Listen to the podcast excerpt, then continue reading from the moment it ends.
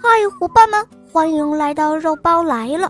今天的故事是沈艺林小朋友点播的，快来听听他的声音吧。大家好，我叫沈艺林，我今年五岁了。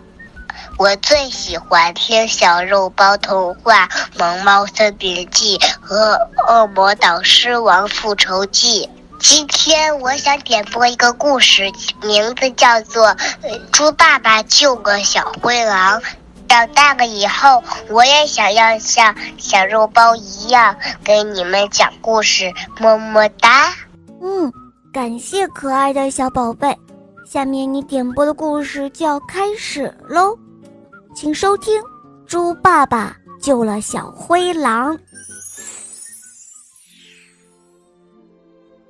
小灰狼和狼妈妈住在一栋快要倒塌的房子里，房子的屋顶和墙壁上有很多的破洞。有一天，小灰狼的脚卡在地板的破洞里了，它哭了起来。狼妈妈说：“哦，天哪，我真是受不了了！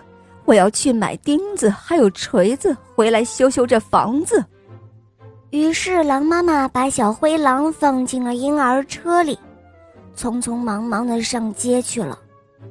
小灰狼爬出婴儿车，爬上了一座围墙，咚的一声，它掉进了土堆里。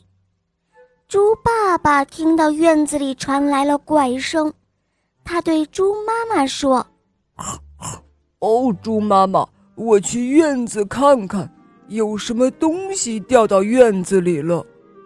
猪爸爸到院子里一看，发现是一只受了伤的小野狼，就好心的收养了它。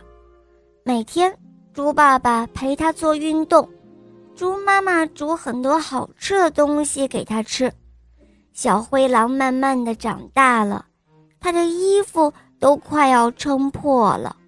于是，猪妈妈帮他做了一件水手服。过了几天，小灰狼不仅长高，也长胖了。天气变得越来越热，猪爸爸在院子里挖了一个游泳池，大家在里面高高兴兴地玩水。这时，狼妈妈正因小灰狼不见了，急得到处的找。他来到猪爸爸家的门外，看到了小灰狼正在里面高兴地玩着水，急忙按了门铃。猪妈妈知道原来是小灰狼的妈妈，就准备了一锅豆子汤。